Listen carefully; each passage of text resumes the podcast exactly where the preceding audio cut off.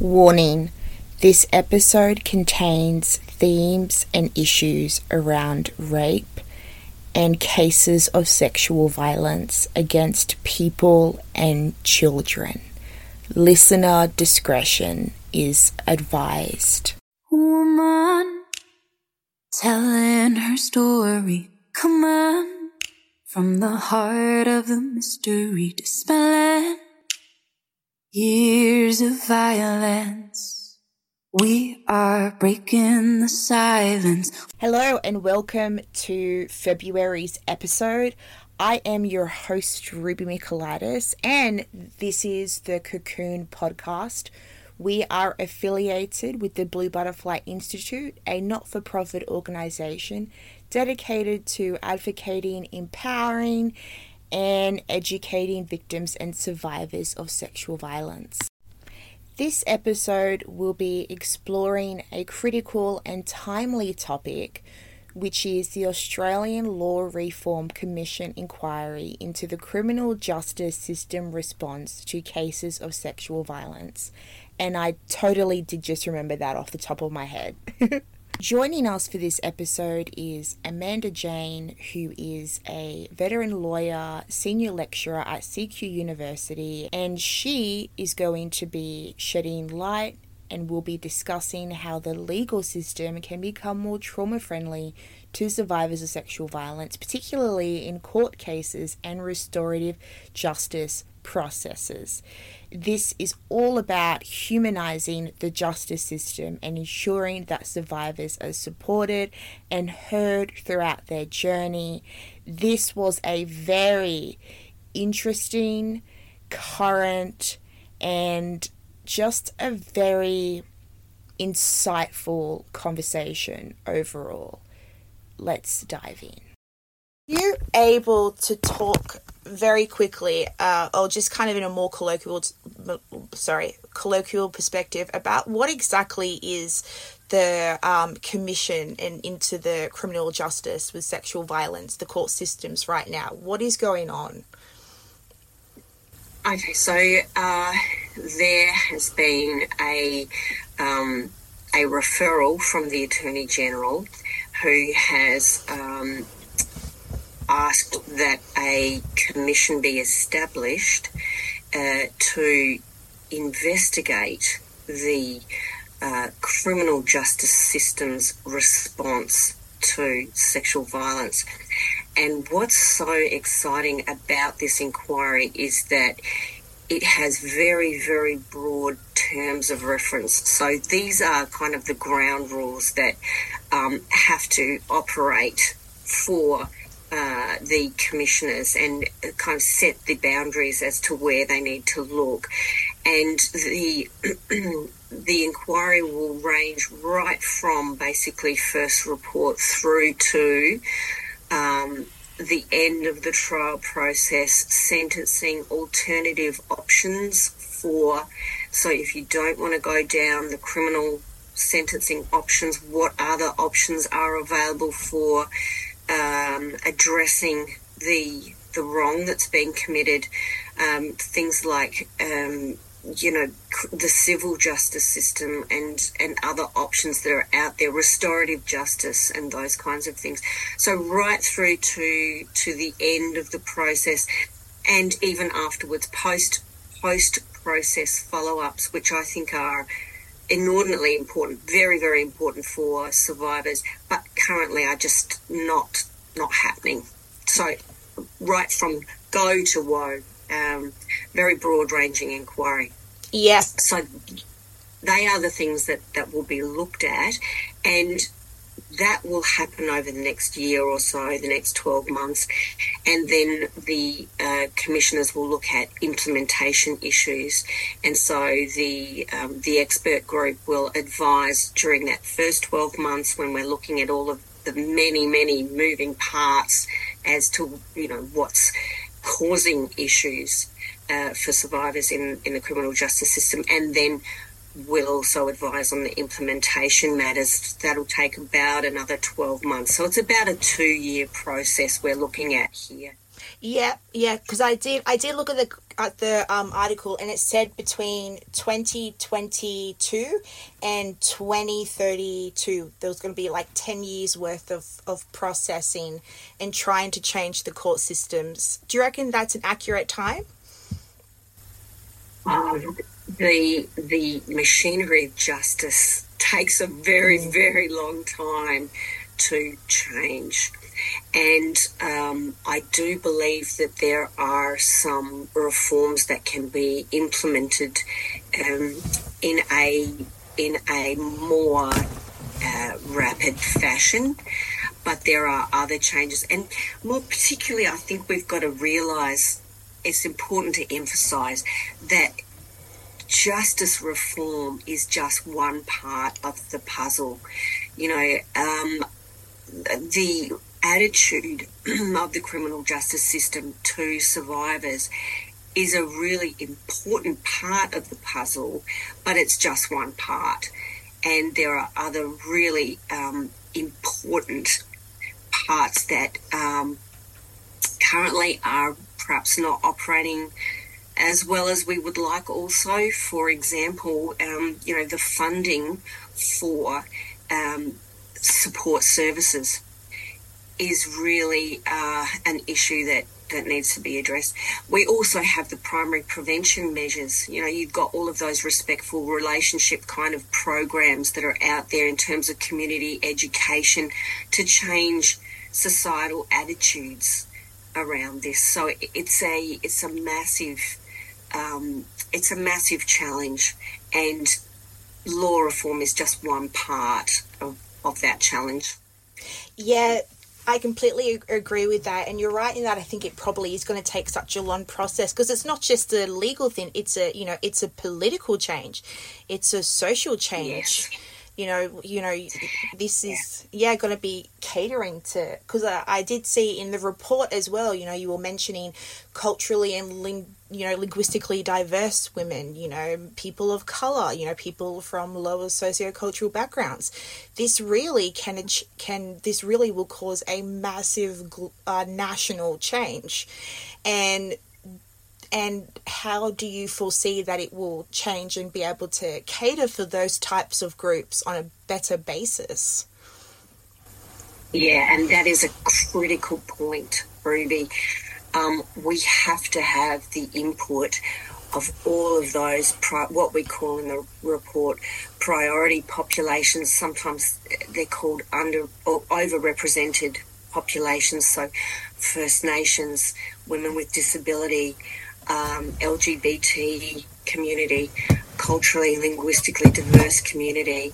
Um, older women also is another um, c- community of survivors that often gets overlooked. But you know what's going on in the aged care system is is really um, mm. you know it's it's a worry, and so getting as many of of uh, these survivors involved in this change process from these communities is just it's essential.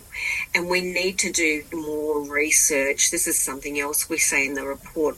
We need to do more research around how to engage with these sectors of the community. Sorry that was my mom sorry. It's all good. I often have my dog. Come visit or mm. saying a few words. Sorry about yes. that. No, all good. I I think um, we we need to keep it real. um, yeah, it's it's really important to engage widely on this issue because these sectors are so so overrepresented. I mean, First Nations women. You're you're a Palawa. Yes, I am. Yes, I'm Aboriginal myself. Yeah. I'm. Uh, I'm. Yeah, yeah I'm Indigenous yeah. Tasmanian. That's that's yeah. That's what I understood. So you know, engaging with. As, as broadly as we can, getting the information out so that people can feel like they've had a say they've had a voice. And that's just crucially important for survivors that feeling of having had their say, but more importantly, being listened to and that's what we need to be doing. South Africa, I think, is a jurisdiction that's doing things really well. Yes. And they have a lot, a lot of focus around um, even just little things like, well, it's not little, but uh, even things like having interpreters available in all of the different languages that um, frequent the the geographic locations where the courts are. Things like being able to be interviewed in your own native language are incredibly important. But right down to things like now with the new rollout of the statutory courts that are coming on, they've even got spaces in court for guide dogs They've got the um, main in, in, points of information there uh, available for um, you know for blind people. They've got um, upon request. There's there's um, interpreters, sign language interpreters uh, for for deaf. So it's it's about bringing as many uh, survivors into the fold as we can. You know, it's it's it's a crucial step. Yeah, exactly. And what fascinated me was was the the lengths and situations that occurred that I hadn't even thought about before. Like I meant like reading the report, there was even a place somewhere where it was like, you know, there should be like a creche or an extra area for children to go in because a lot of survivors are single mothers and, you know, they they can't they need someone to look after their children. And I think like it's such it's such minuscule points that are so specific that yet create so much change and that there are so many people experiencing these things that like I wouldn't have thought of and I don't think many other people thought of too. So with the data, like how do you come up with these over representation of such high crime rate of sexual violence in a minority? Mm. There have been a number of government um, surveys that we looked at in the report in, in the section that discusses the statistics. Um, but at the moment, and this is something really that's just emerging as an, an issue in itself, we really need better data to um, properly understand um, the depth of the problem that's occurring for overrepresented populations because at the moment um, the data that's collected through the um, Australian Bureau of Statistics, for example, doesn't doesn't allow you to self nominate certain information like I'm a First Nations woman or um, I, I, identify as LGBT or uh, there are yeah so we need to be looking at the types of data that we collect in order to really get a grip on the size and shape of, of the problem for um, overrepresented cohorts. And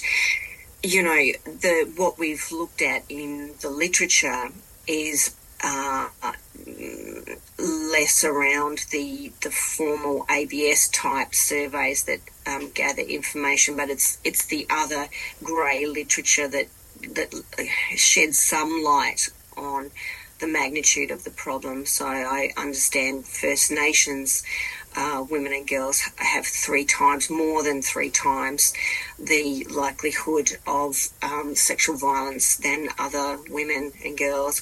Um, women with disability ha- are twice as likely to experience sexual violence. Um, as I said to you, the the um, we don't really have a good uh, understanding of what's happening for aged care at the moment, but we do know. I heard um, a fabulous speaker at the Stop Domestic Violence conference in in Hobart just a month or so ago. Um, and she was talking about the, the magnitude of the problem for older women. Um, so we really do need to be collecting better data on that. Yeah. Yeah, exactly. And you know, I actually had to study a little bit into the aged care and um, the Royal Commission into the uh, NDIS as well. I, I studied those for my journal for when I was studying journalism, and I was really surprised at how high sexual violence is in aged care. Like you wouldn't think yes. it's a possibility, but it is. And I think it just comes down to that desperate, dire need for control and to consume someone in a horrific manner. Yes. Yes, and there have been several reports in the media just recently uh, that have been quite horrific.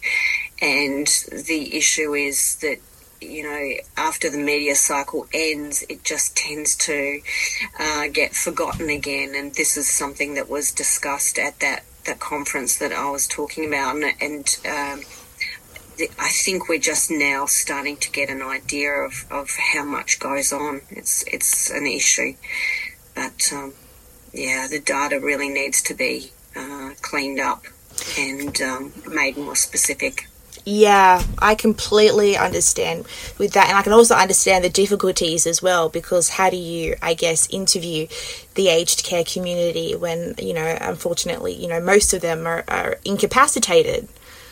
And then you know and then yes. always there's like technical or like paperwork you know trails to even get through to that information. Yes. Yeah it's, it is really difficult. Um, but i think the sometimes the challenge uh, necess- the, the challenge itself necessitates perseverance and and really um, some of the work that's being done in that space now is um, is really great. So I think a, a, challenge can spur some very determined women to go forward and research like they haven't researched before. Oh, yeah. It feels like a repetitive cycle, doesn't it? Sometimes you you yes. think we would have learnt by and now. It has been some. Yeah. Um, I, I, when I was talking, I, there was a um, talk I gave at Sexual Assault Services um, Victoria, mm-hmm. and uh, you know, I I took out a snippet of something that Marjorie Lewis had said. Uh, way back in 1980, when they were just, you know, the 70s were the era where sexual violence was finally, you know, taken seriously as a crime. And uh, she wrote in 1980 that we we really have to focus on reform of the justice system and uh, so that you don't get survivors saying the trial process was worse than the rape itself. And incredibly, in the Queensland report that came out in 21, 22, I think it was, um, you had survivors basically saying exactly the same things. You know, 40 three years later, 42 years later, you have victim survivors saying the same things, and it, it does sometimes seem like you know you're on this treadmill and it's a repetitive cycle. But I feel like now the there is a convergence of, of political will around this, and I, I feel we do have an opportunity, a once in a generation opportunity to really create some change. So and I think yeah. it might be one of our only times as well you know i mean i mean if we have this opportunity now we really this might be now or never i think mm, mm. yes i i think um, what's going on at the moment with the um, the ALRC inquiry is um, incredibly important and yes. I'm, I'm really looking forward to to working with the other survivors on on the expert group and um, yeah, it, will be great. Yeah. So before we talk about the ALRC, um, because that that is amazing, yeah. your promotion as well. That's beautiful. Um, there was a quote in part one report, and I can't remember it clearly, but it said something like sexual violence is a violence on its own, and therefore it should be prosecuted on its own why do you think sexual violence needs to have its own specialized legal system? How does this type of violence differ- differentiate between another type of violence? Yes, and this is a question that we get asked um, quite often. You know, when you when you um, when you deal with criminal law, um, there is a temptation to say, well, isn't this just an assault like any other assault? I mean, what, what really makes sexual violence different? And why do we need to treat it differently? And I think the short answer to that is it is a violation of your human right, your human ability to choose and have agency over your own body. And um, there's a quote that we use in the report uh, that says that sexual violence and rape in particular is literally dehumanizing. It takes away your ability to choose mo- what's most fundamental to any human being, which is what happens to your body. And when you are used in that fashion, um, it is an incredible injury that strikes at the very heart of humanity. And often, often, sexual violence in the international law arena gets discussed as a, a form of discrimination because it's gendered and women and girls disproportionately, overwhelmingly experience it. But it's not just discrimination, it's discrimination plus a violation of a number of different human rights. Like I said, your own personal bodily autonomy, you know, your liberty, your right to um, safety. Um, there has been instances where it's also been classed as a form of torture. So all these things make the this particular crime um, a unique crime rather than just the run of the mill assault. It's not just a form of assault.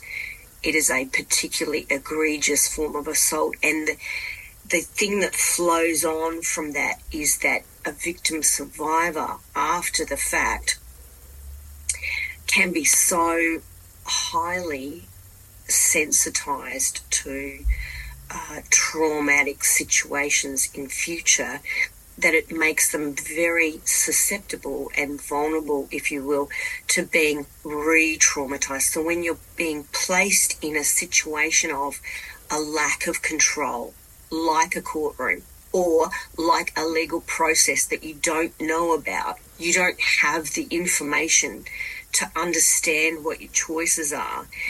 Uh, that can be incredibly re traumatizing. And so, the very process that's meant to, to provide you with an avenue for justice and for accountability ends up causing as much, and sometimes survivors say more trauma than the original wrong that was committed.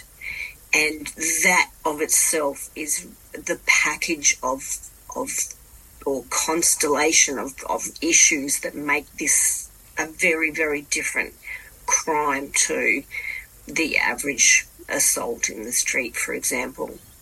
I mean, yeah, that so was. It, Sorry, that was the most beautifully tragic and painful way to describe sexual violence I have ever heard. That was just so eloquent, but also, yeah, it's quite saddening, isn't it? I mean, rape, it, it is a form of torture. I mean, you know, I've just from you know women i've spoken to you're right it's and i think it's also an invasion if to get on a spiritual it's like an invasion of someone's soul you know this idea of forcibly taking someone's spirit Yes, yes, and there are so many facets. I mean, we need to, I guess, preface the discussion with the fact that every survivor is different mm. and every survivor's experience of the event and the aftermath will be different. But there are so many, many splinters of um, injury that can be caused in so many different areas of your life spiritual, emotional, psychological, physical, employment, you know, economic and financial. It's there are so many moving parts to this, and um, yeah, it's it's not it's not a crime like any other crime, and and in order because we have this situation of acute trauma and and particularly for survivors that have for example repeated um, experiences like for uh, domestic family violence you have complex trauma. Um, and so we need to be very, very cognizant of the way that the law operates and to get those specialist measures in where the people that are, are uh, interacting with survivors are informed about how they might respond to questioning, how they might respond to situations where they feel out of control or where they feel they don't have agency or they feel they are being disrespected again. Uh, these are the, the, the pressure points that we need to address with specialist knowledge. Yeah. and I completely agree with what you're saying with that too. But also, just a quick question. So, with sexual violence in the court system, will that also include, I guess, um, more, uh, I guess, insidious types of sexual violence like grooming or like brainwashing? Uh, manipulation, you know, those kind of um, unhealthy, toxic victim perpetrator relationships?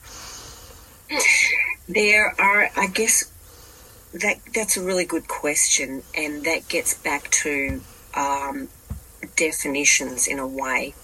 So, sexual violence is a really broad mm. umbrella term for a lot of different conduct, a lot of mm. different obnoxious conduct, and it can range from, um, as you say, at the very low end, you might have inappropriate jokes that are made in a workplace, so harassment. You might have um, inappropriate advances that are made. But then you might have, for example, shading into then some of that conduct might be not criminal per se, but then it shades into crimes. And so you now have a broader range of crimes that are, are coming onto the legislation you have your coercive control and you have your, your grooming, etc., and you have those kinds of behaviours which uh, the law can address, and where you where a perpetrator has engaged in, in conduct that is criminal and can be charged as a criminal offence, that's where then the court process can come into play if a victim survivor reports. But you've got to remember also, Ruby, you know, we've got less than 13 odd percent of survivors that report. So it's an extraordinarily low number. If we can if we can do something about this and increase the amount of reporting, it would be sensational because the, the justice system needs to be a realistic option here, and that's what we need to be addressing. But there is a wide range of conduct that gets discussed as sexual violence. Only those offences which are criminal can be dealt with in the court system. Yeah, yeah. Um, I'm definitely going to um, t- put a pin in the Hatter report, and we'll um, we'll think about that later on, but I'm yes. I'm gonna remember it. Um, yeah, I just wanted to ask because, um, like I myself, like I'm a survivor, but I was a victim of grooming, and like by a, a like a by just like a, a family friend, and yeah, and yeah. yeah, and it's and the reason why I ask is because like is because we kind of always tend to differentiate ourselves from rape and violent acts because they're kind of two different avenues of trauma. Like half the time with grooming, people don't know that they are groomed until years later. And so, yeah, and I'm unreported as well because I didn't know I was groomed until I was about 18. It happened when I was, yes. you know, about four to four to eight. So yeah, so that's why I wanted to ask because the, because there is, I guess, such different ways of how grooming versus violence um, are perceived and how people are towards them, and even how people report. Exactly. That, yeah, we need to bear in mind that there is a really wide range of survivor experience, and um, I I also uh, my childhood experience was um, in a religious setting, so um, that's a different setting again. There are lots of different contexts, and uh, so we need to be very cognizant of, very aware of um, the fact that survivors aren't just one mm. one uh, homogenous group. You know, there isn't such a thing as a survivor. You know, there there are many, many, many different experiences that survivors have, and um, the way that we look at and treat childhood experiences necessarily needs to be even more acutely aware of how trauma operates um, when you have lived experience as a child um, and where where they are brave enough to take things to the justice system. The justice system has to be equipped with appropriate and trauma informed responses because you know it's it's bad enough having those lived experiences so young in life but you know where you're looking at sometimes three four up to eight years worth of um, trial process. That's an enormous part of a kid's life. Yeah that's like and enormous growth neurologically physically emotionally. Exactly. So you not only then have the trauma of the, the lived experience, but you have the trauma of that protracted process where you're constantly having to retell your story. And there are also issues around not being able to speak to your caregivers because if you if they're also witnesses then you have problems there so i know that um, you know sometimes you have issues like being reluctant to enter counselling because of what that might or might not do to a witness's recall. Um, so, yeah, you've got to be acutely aware of the differences in how survivors have experienced their trauma. Yeah, and the key word that I have read in your conversation article and the report, um, you know, the key word I see I've read a lot is trauma con- controlled environment. That we have to implement things in a trauma controlled environment. What exactly does that mean? And what can you and uh, are you able to provide some examples of what that would entail? Yes. So, what we are suggesting is that everyone in the court system that a survivor comes into contact with is trauma informed. And that doesn't mean that everyone in the court system has to be a trained psychologist. It just means having a basic understanding of what range of uh, experiences a survivor might have had and how they, the symptoms and the reactions, the consequences that a survivor might um, display in interactions. So it's all about keeping a survivor's uh, basic needs for respect and appropriate interactions foremost in mind. I think the thing that um, we say in our forthcoming article is, you know, doctors have what they call a Hippocratic oath that they have to swear. When you become a doctor, you have to swear that, you know, you'll do no harm. And we say, you know, in, in the legal system, we need to have something similar to that. Do no further harm because um, unfortunately, the, the criminal justice system does often do tr- further harm. So, being trauma informed avoids doing further harm. So, victim survivors have a need for um, voice, particularly, because voice is something that's taken from you when you go through your lived experience. Agency, the choice of what happens to you. Information and communication. These are crucially important because without information and proper commun- communication of the information in a way that's accessible, without that, you don't know what your choices are. So you can't exercise them. So then it gets back to that agency issue, you know, I was talking about. Participation is another one. So again, when you understand what choices you've got, you can make those choices. You can feel like you've participated. And that all, I guess the aim of being trauma informed is to um, provide a platform for the survivor to be able to seek justice in a way that's empowering, not disempowering.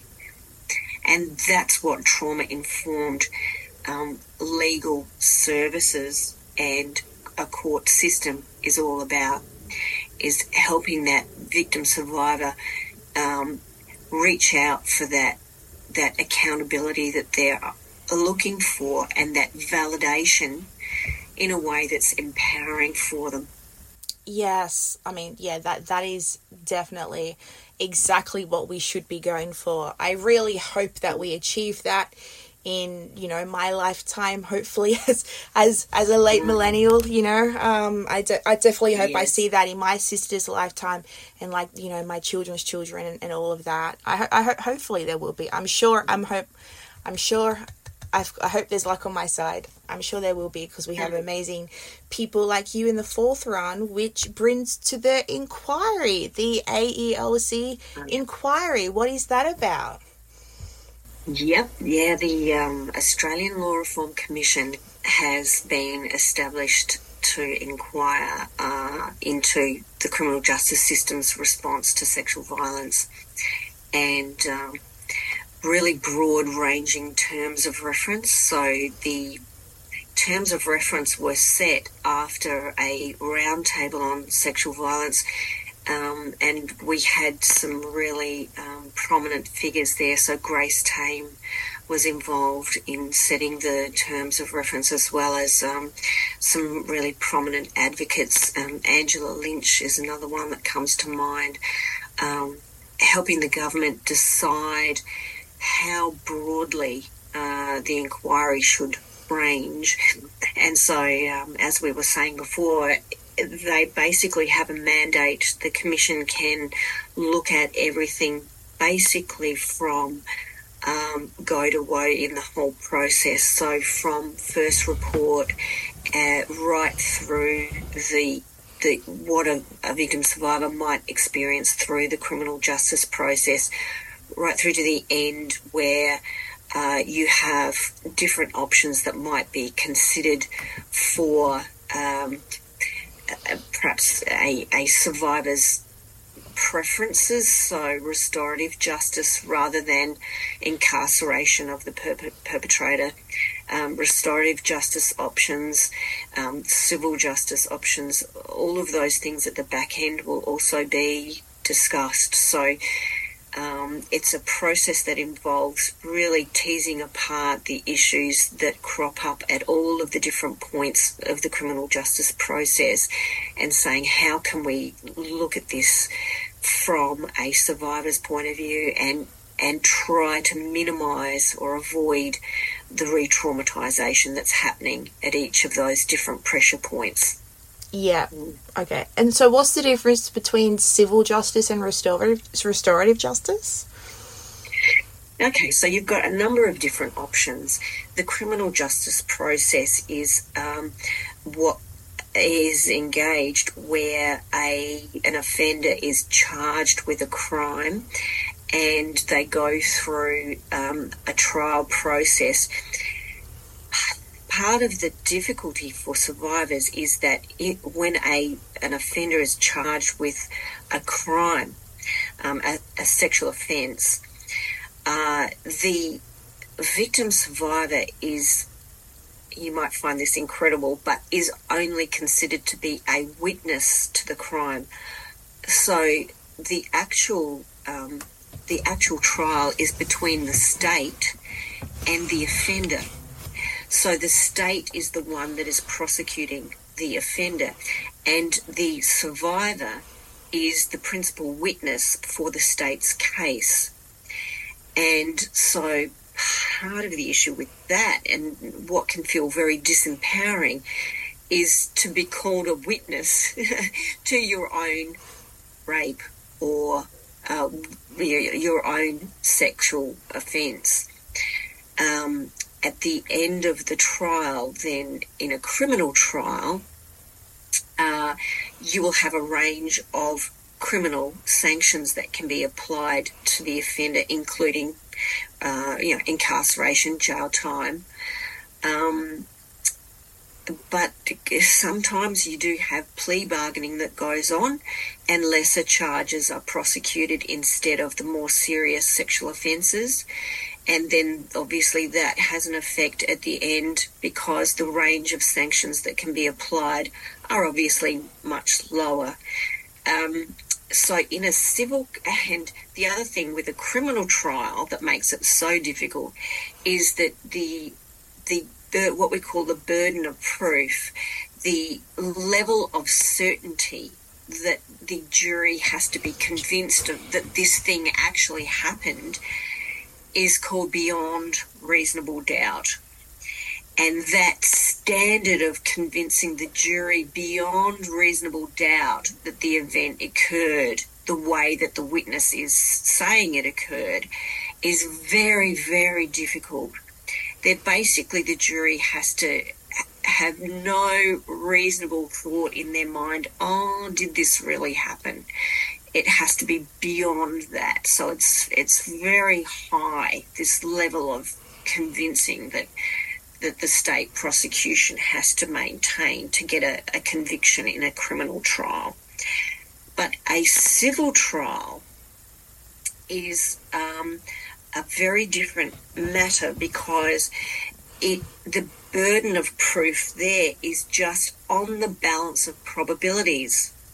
So, in a civil trial, um, if it's more likely than not that the rape or sexual offence occurred, then you can get a um, a verdict in your favour. So um, it is somewhat easier to discharge that burden of proof, but you have a very different range of sanctions that flow from a civil trial than you do from a criminal trial. So, with a civil trial, it's usually about damages at the end of the day. I don't, you're a millennial, so you probably don't remember the old O.J. Simpson case from America. I don't, but I, I wasn't around, but I, I have studied it extensively. It's a huge ah, thing in the true crime so community. Know. I do know all yes. about it. I'm a true crime buff, yes. so it's always up there. Oh, okay. Okay, okay. So you'll know in that case then that the criminal trial failed because they couldn't convince. Yes, because of that that very high burden of proof. But Nicole's um, family did succeed in the civil trial. So you can you can fail at one and succeed in another arena because of the differences in that burden of, of proof. So that's your difference, your main difference between your civil and your criminal. And restorative justice is only really just emerging now in Australia. It has been available for some time in certain jurisdictions, but this is where a survivor says, Look, I'm not interested in going through a trial. This just doesn't interest me. I've already had enough trauma. Um, I've heard how traumatic the process of a trial is, but I still want some some form of address for what I've suffered, for the wrong I've suffered. And so, what normally happens with restorative justice is you have trained facilitators who do case conferencing uh, and they set up a conference between the survivor and the offender and the survivor gets to tell the offender their story and how the the event has impacted their lives, what consequences it's caused for them, um, the damage that it's done to, to their life, and uh, there are a range of different um, consequences that can flow from um, that kind of case conferencing that goes on in the restorative justice process. Sometimes it's about damages, sometimes it's just about an apology. Um, and so that option um, is often um, it's it's appealing to survivors that perhaps don't want the whole um, the the publicity that comes with a a civil or a criminal trial. You know that feeling of being having all of the events dragged out in front of people that you don't know. it's often in trials they are conducted in a closed court, but it doesn't change the fact that you've got to tell your story to people you don't know in a setting that's very, very intimidating. So it can, restorative justice can be an option for survivors that want that more, uh, I guess, the, the feeling of, for want of a better word, privacy in, in seeking address yeah, so they're the different options that are available. Or, of course, you know, there is the old just don't report it to anyone, which is, you know, what I did. and many, many, many, you know, more than 80% of us choose that route. Yeah, I mean, yeah, I'm undocumented as well because yeah, because the the the trauma process is just so harrowing and you know, and there's many people like me who have the opinion well financial compensation is not worth the amount of you know, pressure and anxiety and just the humiliation that a lot of people think when it comes to a court process. That's why I didn't report because, like, for me, just the process would have been humiliating. Like you said, degrading, dehumanizing. That's what a lot of women say they feel like in a court when it comes to reporting their own, like, reporting what happened to them. Yes. And one of the things that it's not just the dehumanizing and having to retell your story, but it's trying to tell your story, particularly on the witness stand, and not being allowed to tell it in a way that is authentic for you.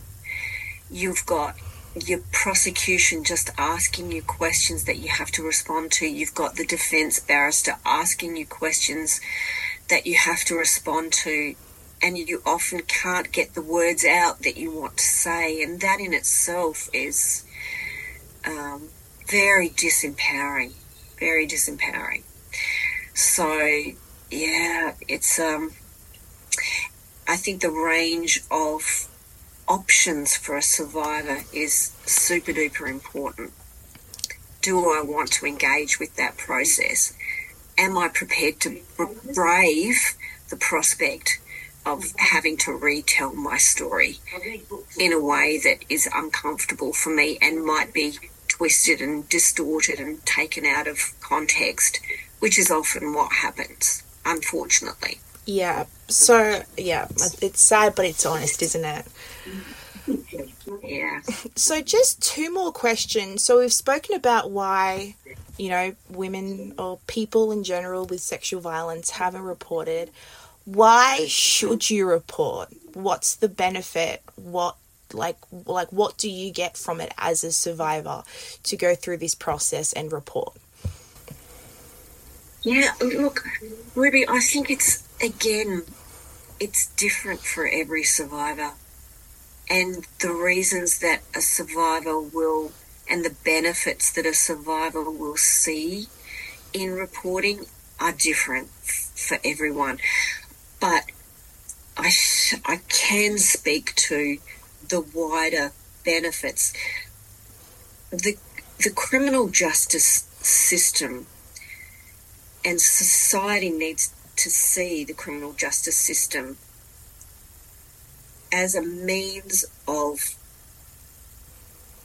deterring and preventing conduct that is harmful for society as a whole and what the criminal justice system can do is send a message very clearly that this is unacceptable conduct.